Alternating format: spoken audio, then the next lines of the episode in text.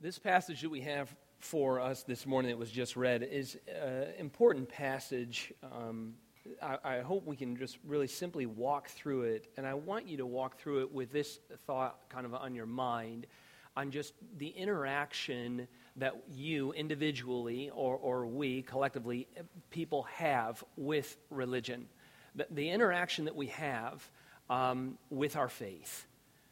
Um, how are we using it or what is our interaction with it like? In other words, it's addressing this issue that is important for all of us because as we, when we conclude, I'll try to make this point again.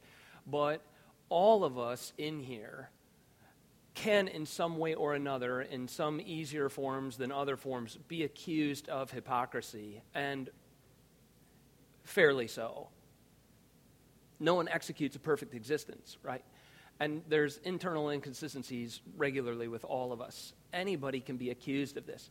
It's an important topic to reevaluate, to, to, to find the center again of your interactions with your faith, with the interactions with your walk with Christ. So, the discussion this morning from the text is large, in the large scheme of things, is dealing with the issue of hypocrisy.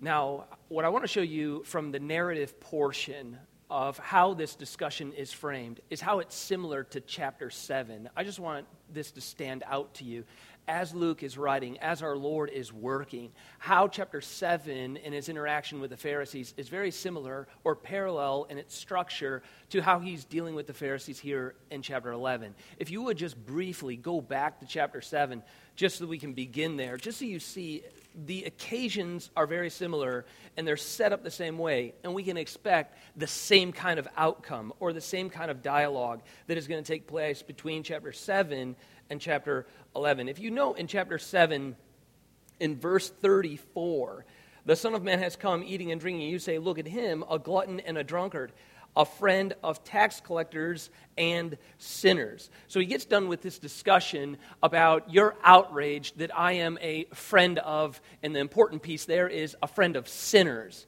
Because then, after that dialogue, that discussion, he then enters into an episode to make that issue plain. You accuse me of being friends with sinners. And then what can we expect next but an episode of where he proves himself to be a friend of sinners. So, in other words, what he discusses is kind of then on display in an episode that fills out what he's getting at and gives you a real time, real world picture of the discussions that he's having. We have the same thing in chapter 11 that you'll see in just a moment. But notice the same setup as well. So, so in verse 35, he finishes speaking. Verse 36, begins that physical, real life example of what he was just explaining. How? The setup is the same. Verse 36 One of the Pharisees asked him to eat with him.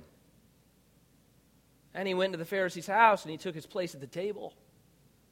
Now, when we get to chapter 11 this morning, that's the exact same way that our episode this morning starts out. A Pharisee asks him to come dine. In other words, the religious elite are intrigued by Jesus' discussions. In fact, they're outraged later as it develops. They get more and more hostile toward him. But the crowds, as he's speaking, become intrigued. And so a good scholar will invite him over. Come and let's sit down a minute, and maybe you can explicate that a little bit more clearly to me. And of course, then they have ill motive at certain points and times. But the text gives no indication this morning in chapter 11 that the guy is up to particularly any one thing to catch Jesus necessarily. It's hard to know what his interests were, but he asks, after hearing Jesus preach, he asks him, Come and dine with me. Same in a similar way, after Jesus gets done speaking with the crowds, you then have the episode set up and then the intrusion. Verse 37 of chapter 7. And behold, so see, now we're marking this. This episode is, is, is well timed. This is what the Lord indeed knew to occur. He's saying, I am a friend of sinners. And behold, a woman of the city. And we've already handled this text before, but this woman is a prostitute. And it makes clarification there between city and sinner. Verse 37 a woman of the city, you know, uh, she was a sinner.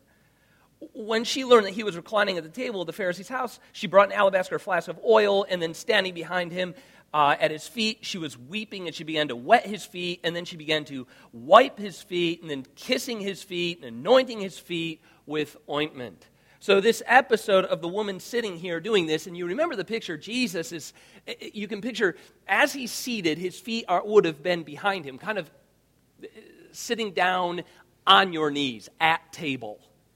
And this woman is postured behind him, sobbing over him, over his feet, and so forth.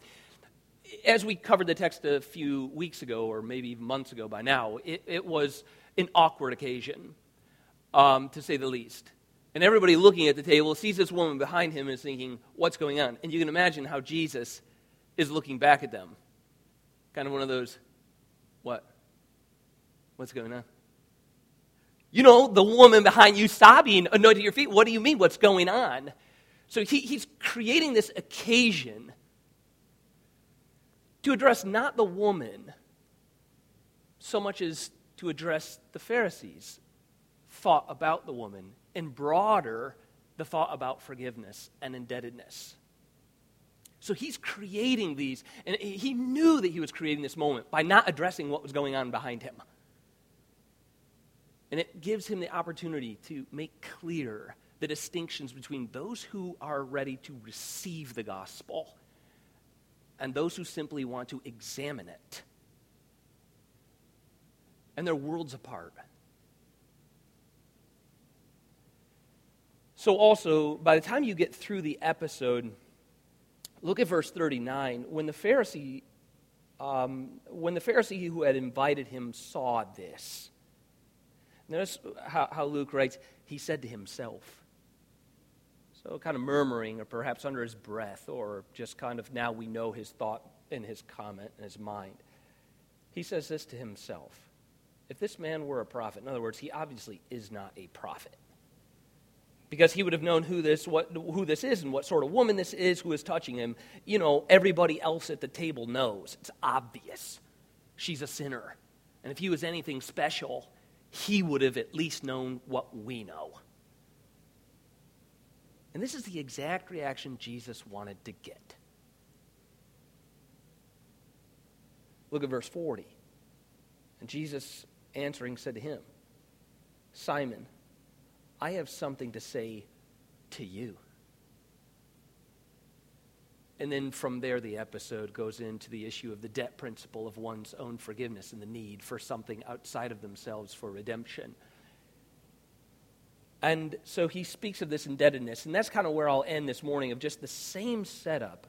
Preaching and speaking, a Pharisee intrigued invites him over, and Jesus purposefully creates a scenario that is, the least to say, a bit awkward in order that he might drive home the truth of the gospel. Now, it's important at this point, you can turn to chapter 11 so that we can just see, now with that kind of thought in your mind, you're going to see something very parallel, very, very similar in chapter 11. But with that thought in mind, as we approach kind of now another Pharisee asking him to dine with him, remember when we were handling that passage, and now as we handle this, who the Pharisees are at this point in time will help kind of bring clarity to these episodes or these interactions that Jesus is having with the Pharisees.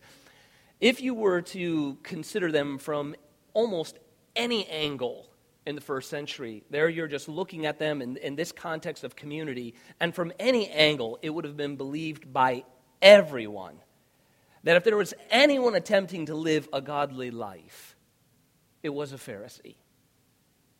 You know, they're looking at these people and saying, yeah, indeed, they, they love God. They're theologically conservative.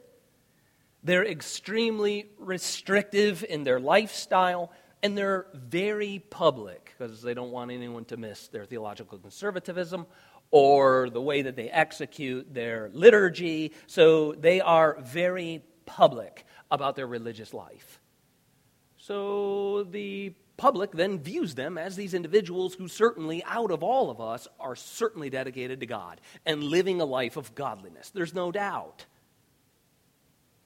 By all accounts, if we were just simply looking at the exterior, each of us would be right to assume that the Pharisees were exactly the type of people that Jesus would have enjoyed the most. Just by pure observance, we would all assume he would want to be with them.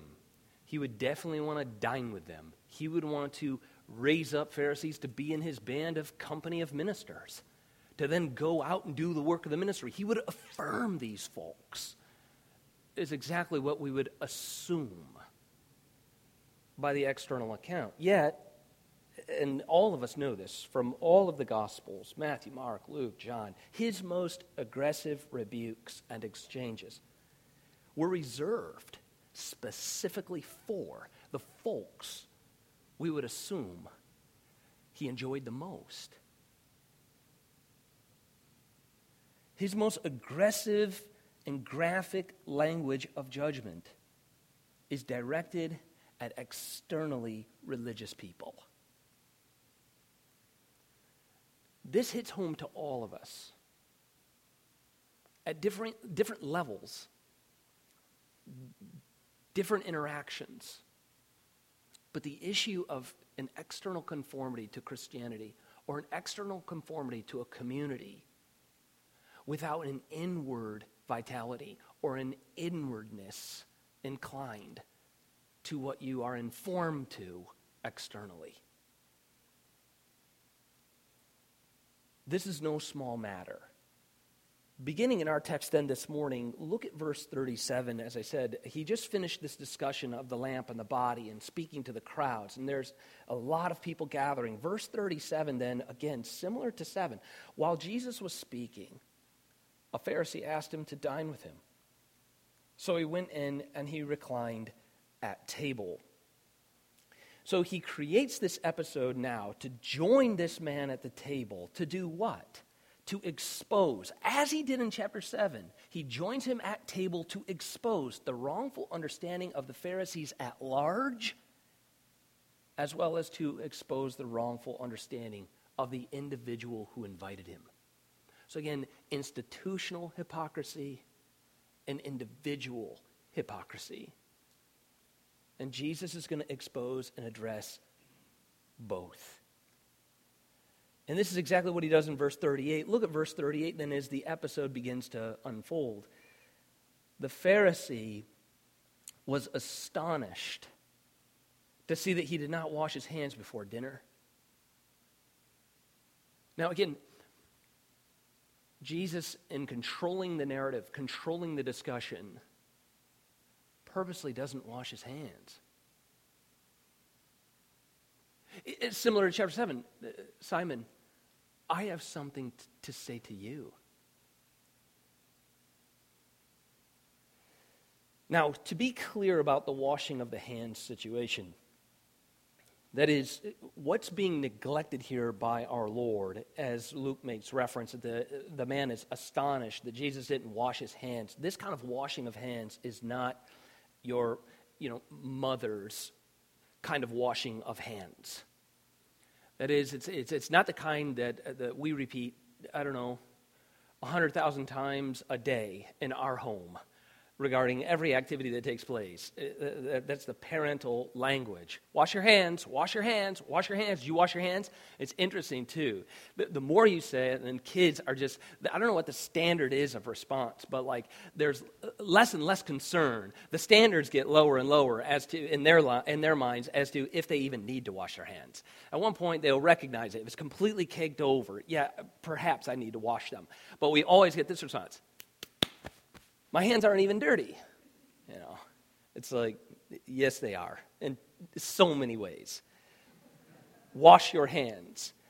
Um, that's not what we're dealing with here. It's not our Lord kind of wiping them and then asking for some food, and then it's just outrageous and scandalous at the table that he is here and his hands are filthy and he has yet to have any manners and wash his hands. How could he be a prophet if he doesn't have manners? Th- that's not the issue at stake here. The washing that the man is astonished by, and outraged by, is the lack of ritual cleansing. It's religious in nature. And Jesus hasn't done it. The Mishnah, that is a, a, document that we've covered a few times throughout the book. It's kind of like creates that Jesus context of culture. What's going on here in some of the uh, cultural pieces of the text that we might be foreign to. We've referred several times to the Mishnah, which is just a document that was compiled, um, put together of the oral traditions of the Pharisees, lest they be lost. So we don't want all the good things that's developed along the lines of Pharisaism to be lost on the public, so let's make sure we start recording them. So that's what this the Mishnah is. And, and to give a little bit of clarity to the hand washing situation culturally and religiously, why this man, Pharisee, is so astonished at what he's looking at,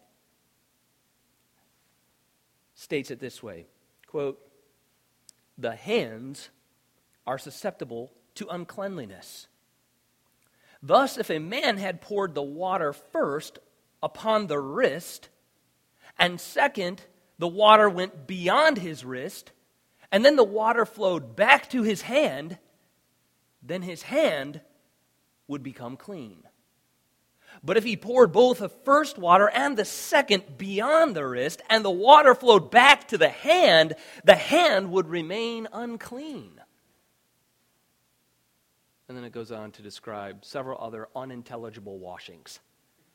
Because I can't imagine any of you understood what I just read because I'm reading it and I looked at it and I can't understand it.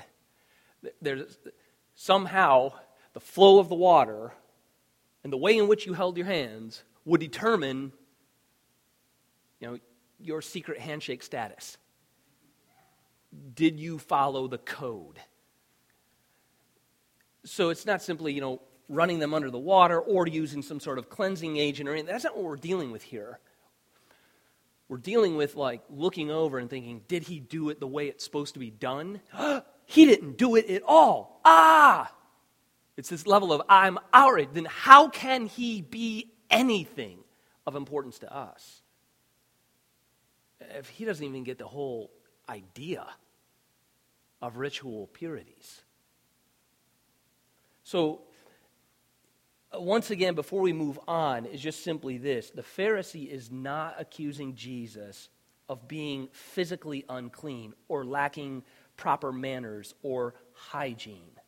Rather, what he is and will continue to do is to accuse Jesus of being ritually unclean and religiously inappropriate. There is a form to religion and it is to be followed. And if you don't get in the form and follow it according to its principles and rules and regulations, you're not religious. This is the significant piece of the text this sense of religious hypocrisy. It is exactly what Jesus is here to expose. It is exactly why he didn't wash his hands. He didn't defer. Like, well, I know you're going to want me to like do something with the water running in this direction, then flip my hands back so it runs this direction, and then flick them like this in order to be clean. I, I'm, I'm not doing it because I want to talk to you about it. I'm glad you're, in other words, I'm glad you're outraged. Because so am I. This is the collision between Jesus and the Pharisee who asked him to come over. You see, hand washing, one last piece on the cultural context. The whole point of the secret society hand washing kind of attitude, or, or the way in which one must cleanse themselves to prove themselves to be clean, the whole entire point served as a self righteous boundary making and boundary keeping device among the Pharisees. In other words, it was one more oral tradition that was passed on as a means to identifying and preserving the spiritually elite. If I watched you wash your hands at a proper meal setting, and I watched how you did it, and the water flowed in the right direction, I knew you were with me and I was with you. It's a boundary making device. And it is exactly the sense of man made, self righteous codes of conduct that Jesus is seeking to expose. Notice how he does so. Verse 38 through 39. The Pharisee, again, was astonished to see that he did not first wash before dinner, you know, the way he's supposed to. And the Lord said to him, Now, You Pharisees cleanse the outside of the cup and of the dish, but inside you are full of greed and wickedness. Again, similar to chapter 7, when Jesus doesn't stop the prostitute from anointing his feet, he doesn't stop the situation that is developing when she is weeping awkwardly behind him at the table and they're all gazing at him and he does nothing to stop it. Here also in this text, Jesus purposely doesn't wash his hands. He is creating the confrontation, he is creating the reaction. And the Pharisee in this moment proves to be the individual that Jesus was just speaking about in verse 33 and 36. Look up at the text. Verse 39, once again, we'll clarify first. But so let's jump into 39 about this issue of hypocrisy real quick, and then we'll jump up and see how the, how the episodes are working in tandem. In other words, the Pharisees an example here. And the Lord said to him, Now you Pharisees cleanse the outside of the cup and of the dish, but inside. Notice the contrast of outside and inside. Because that's what we have in verse 33 through 36. He had just spoken of this. Just like in chapter 7, he said, I'm a friend of sinners. I'm being charged of being a friend of sinners. And then in walks the sinner, and he shows himself to be a friend. Verse 33 No one, after lighting a lamp, puts it in a cellar or under a basket, but on a stand so that those who enter may see the light. Your eye is the lamp of your body. Now, think this man is here, hearing this the first time around. That's why after Jesus finishes, he says, Hey, come over to my house and dine with me. So connect the dialogue with what this man is hearing and what now Jesus is saying to him also. Verse 34 Your eye is the lamp of your body.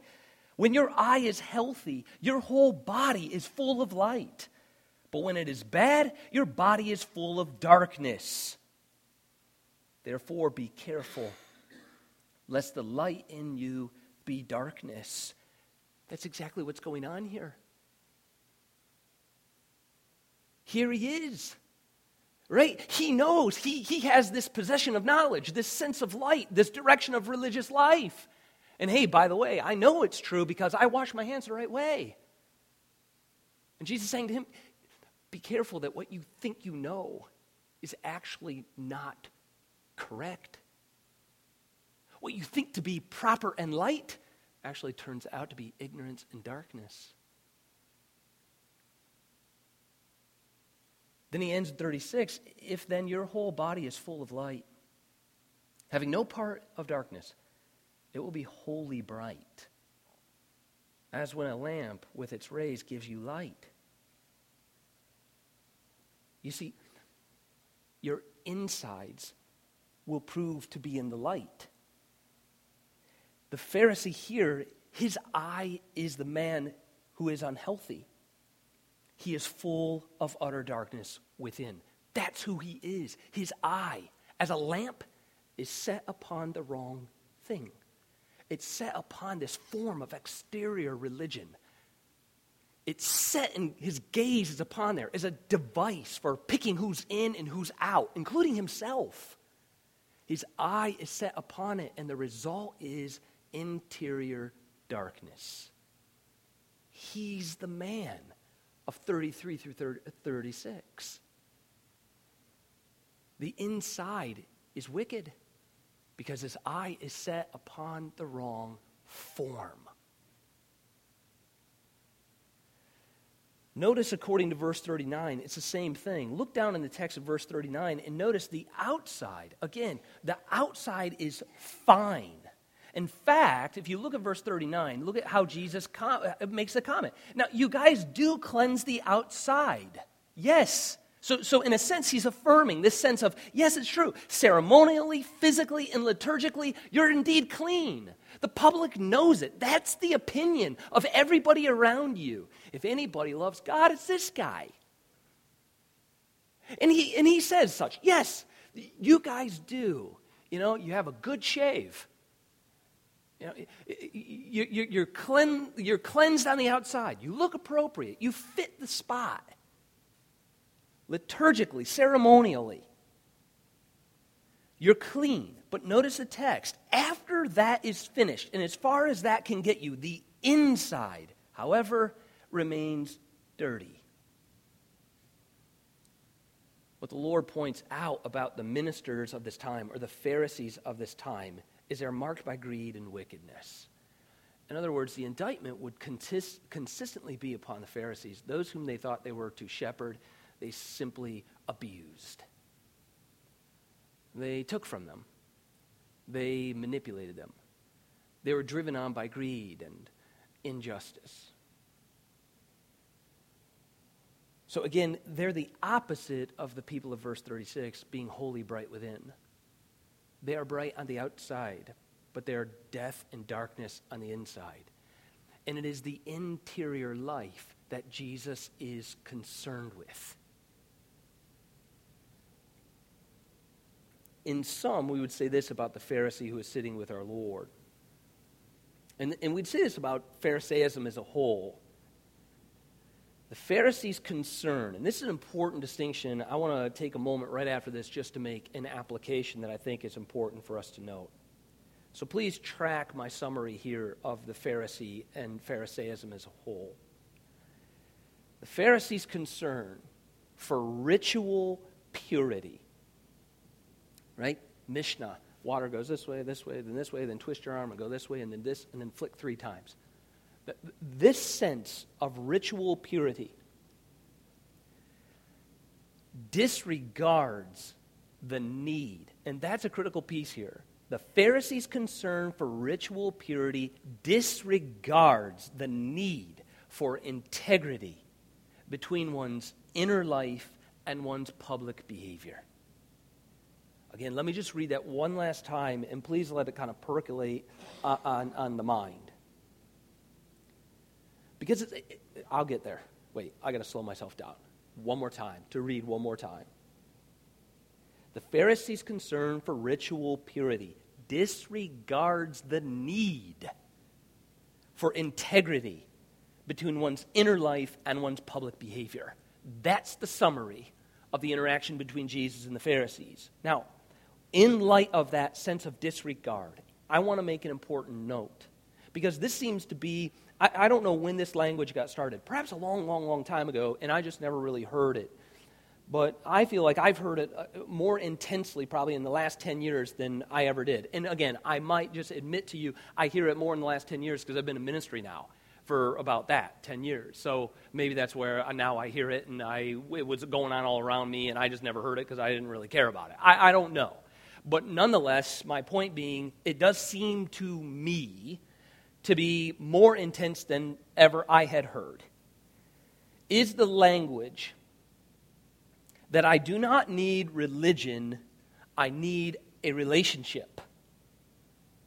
Or the idea that there is a contrast between, or they're somehow antithetical to one another, is the idea of religion versus relationship. And uh, coming into my mind right now was, I think, like a YouTube video that was a few years ago that just absolutely blew up on the internet about the guys deconstructing the idea of religion and speaking forward the virtues of relationship. Let me say first on that concept from this passage. This passage does not reinforce the idea that what is most important is this sense of relationship in contrast to religion. This, we would have to say together, is a false choice. This passage is not a critique on organized religion or Jesus' critique and dismantling of all religious institutions, or the idea of the confessional life, or a dismantling of the importance of our great creeds and catechisms of the church. This is not the classic text we turn to to say, see, I don't need religion, I need a relationship. Jesus does not prefer that this man be wholly perfect in sentiment, but ignorant when it comes to truth. Rather, what this text is, because again, That would be a false choice if we go down that narrative of religion versus relationship. What Jesus is doing here in this text is providing us a pointed attack upon the idea that such adherence to organized liturgical life enables us to disregard our inner manner of life. That's the attack. In other words, if we felt like coming to church is an institutional device whereby now we can neglect the inner man because we performed our outward or exterior duties, then this text would speak loudly to correct you. But it therefore doesn't mean you mustn't go to church or anything organized or submit to the church at all because it's an idea of an independent, standalone relationship. That is incorrect. But if we attend church and have adherence to such confessional life that we think, therefore, we've got our confession correct, we've got our church time correct, therefore I can disregard my inner life, then Jesus speaks. Your inside life is in darkness. One does not do away with the other.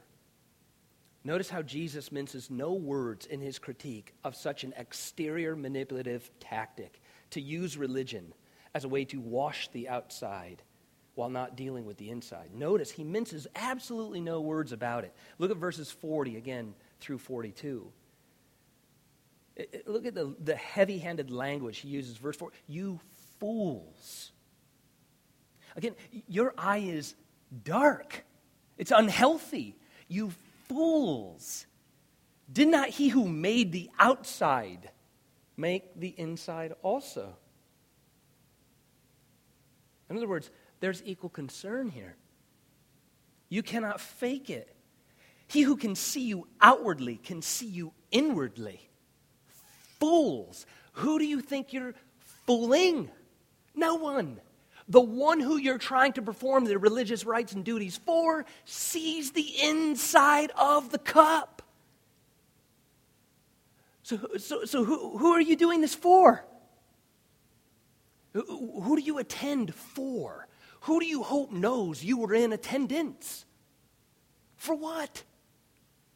The one who made you knows you, both in the exterior and in the interior. He sees the dirt in the cup.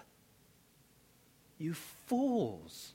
Verse 41. So, he, very heavy language against the sense of outward duty, if it is correct, eliminates my need for any inward cultivations. He gives them a directive. Verse 41 But give as alms those things that are within, and behold, everything is clean for you. Now, uh, let's see how that develops in verse 42. Woe to you, Pharisees. For again, you give. You, you, you, here's the idea of almsgiving, and here's the idea of tithing.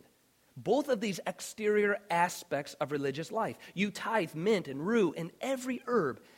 But whether it's alms exterior or whether it's tithe exterior, this is what you actually are doing. You're neglecting you're not giving. Yeah, we are. We're almsgiving. Yeah, we are. We're tithing. We're giving. You're not giving. You're neglecting. No, no, no, no, no. No, no, I'm giving all over the place. I mean, ask my neighbors. Well, again, back to the introduction, we'd see, yeah, practically every neighbor would look at him and be like, yeah, I think he's giving. Seems to be. He fits the spot. If there's anybody around here that would get along with Jesus, it's these guys. Yeah, ask my neighbors. Take the temperature of the room. I'm giving. No, you are neglecting. How so? Because you're not giving from within. Verse 42. So again, you, you give, but you neglect in giving because it doesn't come from justice or the love of God. Uh, again, this sense of external religious rite or external religious life, the form. Notice the text carefully to my comments earlier there is no great contrast between, again, having a function in a form and having vitality within. Both belong together. Notice how Jesus doesn't say in the text, quit giving alms, quit tithing. Rather, he says, let your alms and giving be driven from purity and love from within. That's the application. It's not do away with every form. Mystically, individually, walk your life outside the church and live as an island unto yourself with your privatized religious life, because that's a relationship of integrity. That's not true. No, you should be giving from within. Give your alms. This you shouldn't neglect. In other words, Jesus is calling upon the man in each of us, as we would then kind of more broadly apply, to express care for others from within. That is, that it, that it comes from within. A just heart, a heart that is set upon love for God. That arising up from within, we would then physically and externally demonstrate with integrity care and concern for others rather than from external empty forms that are really nothing more than manipulative tactic. A way to sway the opinions about yourself. Way to grandstand. Virtue signal, which is the only thing we do well. Again and again. But he's saying, allow what is being signaled to be driven on genuinely from the heart. I'm signaling. Right. And as you signal, you're neglecting. Hand washing at this point in time, Jesus uses this, this, this simple form of religious life on purpose to not do it himself, to create the situation because he's expressing hand washing and almsgiving at this point in time. What you are yourselves are doing in the name of God has become an outward appearance simply concealing inward wickedness. So he is saying this true godliness, that is, from a healthy eye, an eye that is set upon the right object, bringing that sense of healing and health to the body. Not set upon manipulative tactic of greed or personal gain or reputation so that somebody else knows you went to church or that somebody else knows that you love God and you, you posted it in such a way as to make sure they all know it. He, he's saying, no, no, no, no. True godliness with in will bring justice in your interactions with others. And that kind of justice that marks the Christian as being wholly set against personal gain and greed. It'll give. It'll be marked by generosity. And the second aspect that he says regarding not just justice that will come from a heart that is set upon godliness, or the eye that is healthy as it rests upon its true object, being wholly, bright, and light in the body. Number two, it will bring the love of God against wickedness. Look at the text. But woe to you, for you tithe. I get it, you give. You, you tithe and you alms give and you neglect justice. Why? Because your heart is filled with greed. Verse 39. So instead of justice, you prefer greed. You want to get out of this religious experience. You want to get. I don't know how we all can use our walk with the Lord or, or our facade of a walk with the Lord or our attendance to church, what it gains us as far as compensation or collateral or, or, or what it is that we would get with others. But there's a measure of interior life there that Jesus is pointing out. There's greed in the heart. There's gain. There's a desire to gain from all of this. And instead, there should be a heart of justice and generosity. And then he says in 39, you're full of wickedness. And that contrasting is verse 42, the love of God. Now, he gets back to the religious life right there at the end of verse 42. These you ought to have done. That is, to love justice, to be generous of heart rather than filled with self greed and advancement, to love God rather than to love wickedness. And you should have done all of these. And then notice the very last statement without neglecting the others. In other words, religious life does continue. It's not an either or. There's a right and a wrong. Ecclesial life continues. Sitting under the preached word, receiving the sacramental table, tutoring and guiding your children in the way of godliness, seeing them be baptized in the church, grow in their faith. This matters. No, I just need, you know, my privatized time independently. I'm my own minister. I'm my own sacramental meal. I'm my own song and sing. No, no, no. Indeed, from the heart, you should have done both. Not neglect one. I want to conclude with just two observations then about hypocrisy. Um,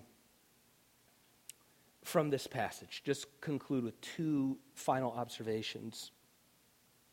Again, I started in the beginning by acknowledging. I, I, trust you acknowledge it and own it just as much as I do.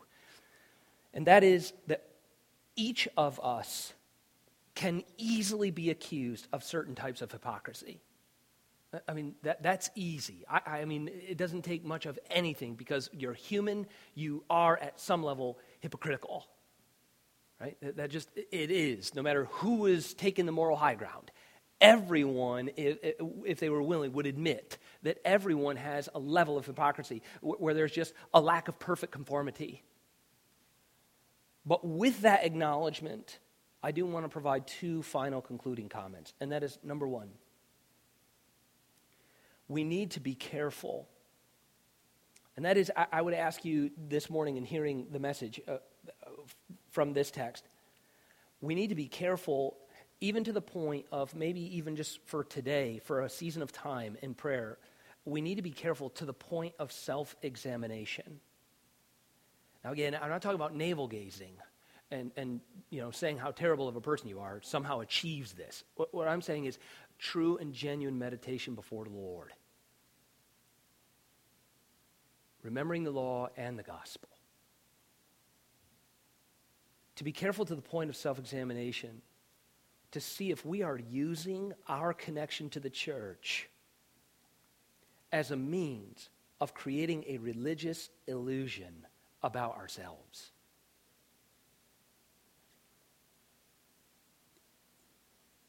Kind of that sense of the why. To clearly lay bare before the Lord your own heart. Are we leveraging religious life in order to create a spiritual illusion about ourselves? Some measure of a masquerade. This he says to you, foolish person. Do you think he who made the outside of your cup knows what's on the inside of it? Didn't he make both out and in? The second observation, I would just simply say this pray. That is, that each of us would pray for ourselves, for our family, pray for others, pray for your ministers, pray for your church members, your friends. Pray sincerely that we do not fall into the temptation. Because let's say, like right now, you think, no, I, I genuinely love the Lord. And yeah, sure, eh, with the caveat, yeah, someone could point out a hypocritical thing I've done. Sure, right, whatever. But the point is the heart, its trajectory, its sincerity, its desire to rest upon the gospel and live faithfully. If that is the case, then pray that you would not fall into the temptation of living one way publicly and being something entirely different before the Lord. There's a minister who, this last week, um, was caught in a sordid affair, and um, there was, there was, I don't know all the details. There, there was an aspect of an overdose, hospitalization, hospitalization, understanding of what brought here, and then this minister hanging himself while he was there in the hospital because of what was to be revealed. And that was an affair with multiple people taking place throughout his ministry. And this man's texts are read widely.